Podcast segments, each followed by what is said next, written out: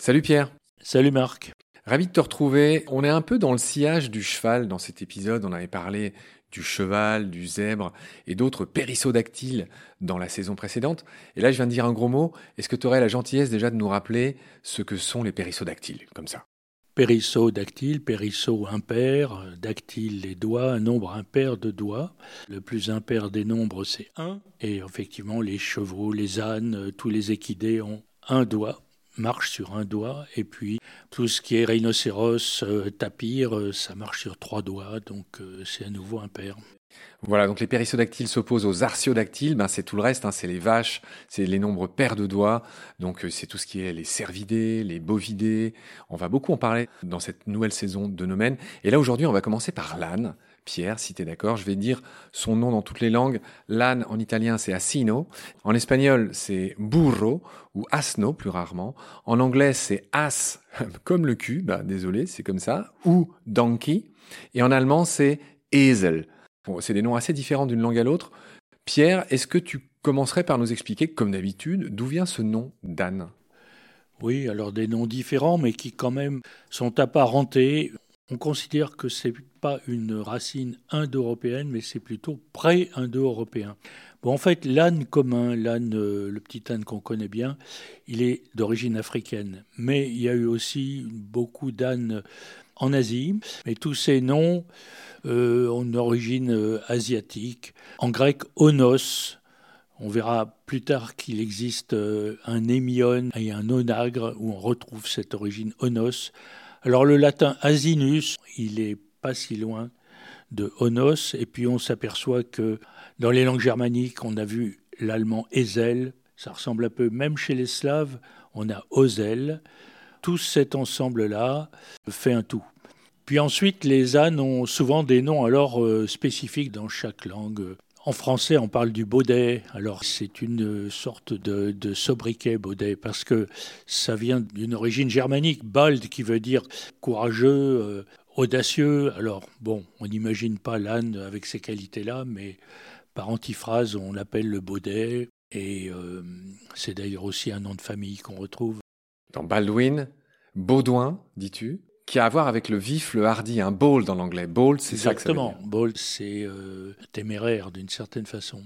Bon, en espagnol, on a burro, qui vient d'une autre racine, mais qui correspond aussi à burrico, à une bourrique. Euh, un bourrin qui est un mauvais cheval, voilà, une autre racine. En anglais, on a le donkey, donkey qui ressemble un peu au monkey qui veut dire singe.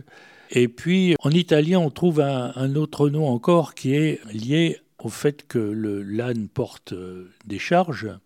Il a un bas et c'est somaro qui correspond à une bête de somme. D'accord, donc différents noms, ok. On y est. Je vois que tu me parles de Dick. Qu'est-ce que ça a à voir avec l'âne Dick? Dick, c'est le surnom de Richard.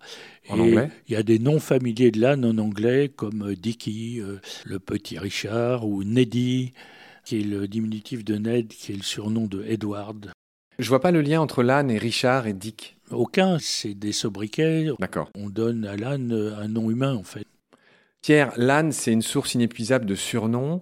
Euh, moi, je pense à Aliboron, qui est un, nom traditionnel du Moyen Âge. Qu'est-ce que tu peux nous dire sur tous ces prénoms qui sont liés à l'âne Aliboron, d'abord, c'est un ancien nom de l'ellébore, une plante une plante toxique d'ailleurs, mais qui était censée guérir de la folie.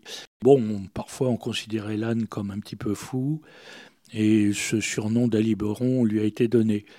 Malheureusement peut-être, on a même fait un rapport avec euh, Maître Aliboron, qui était un savant persan, qui s'appelait en fait Al-Birouni, et on se retrouve dans une fable de La Fontaine, qui est Les voleurs et l'âne, avec l'âne euh, appelé Maître Aliboron par La Fontaine.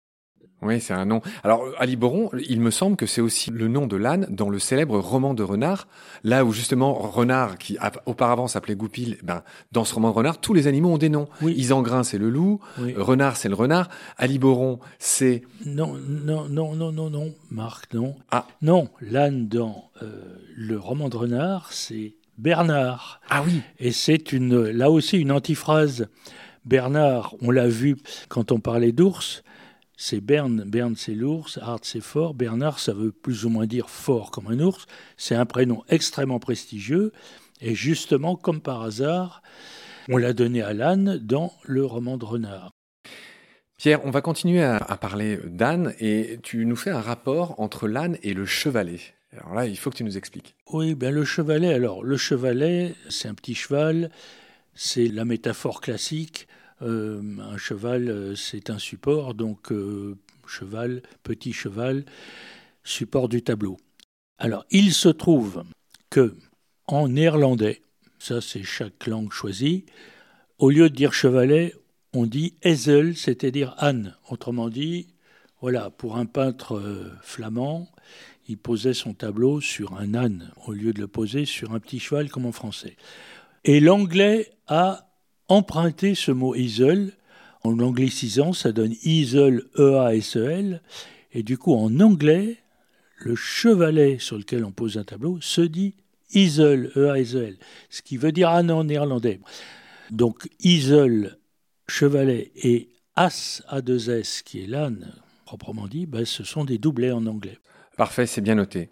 Pierre, quelques rappels de base qu'on aurait dû faire dès le début. En fait, il y a beaucoup de noms qui sont associés aux ânes.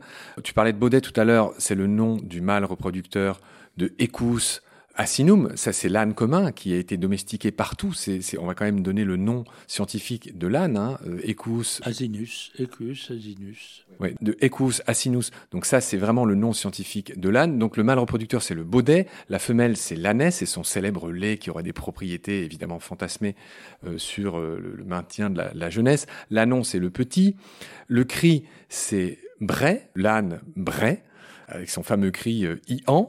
Pierre, c'est peut-être le moment que tu nous fasses la fameuse différence entre le mulet et le bardeau, qui sont des, hybrides.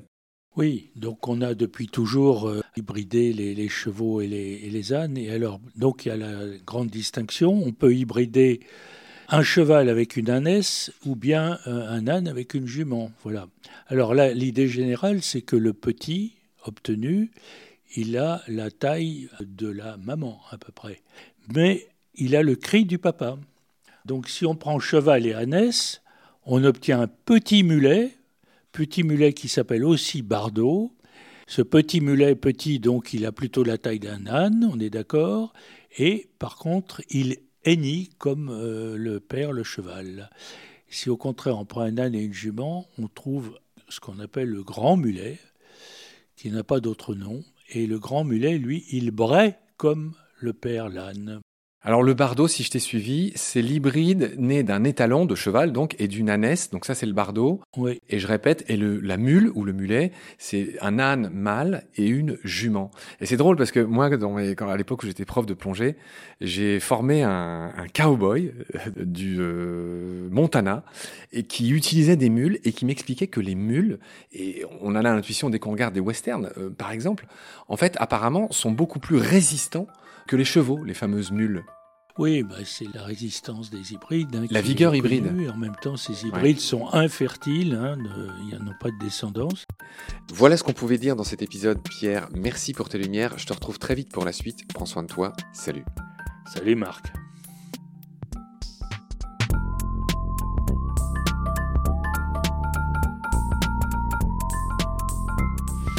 I've seen things you people wouldn't believe.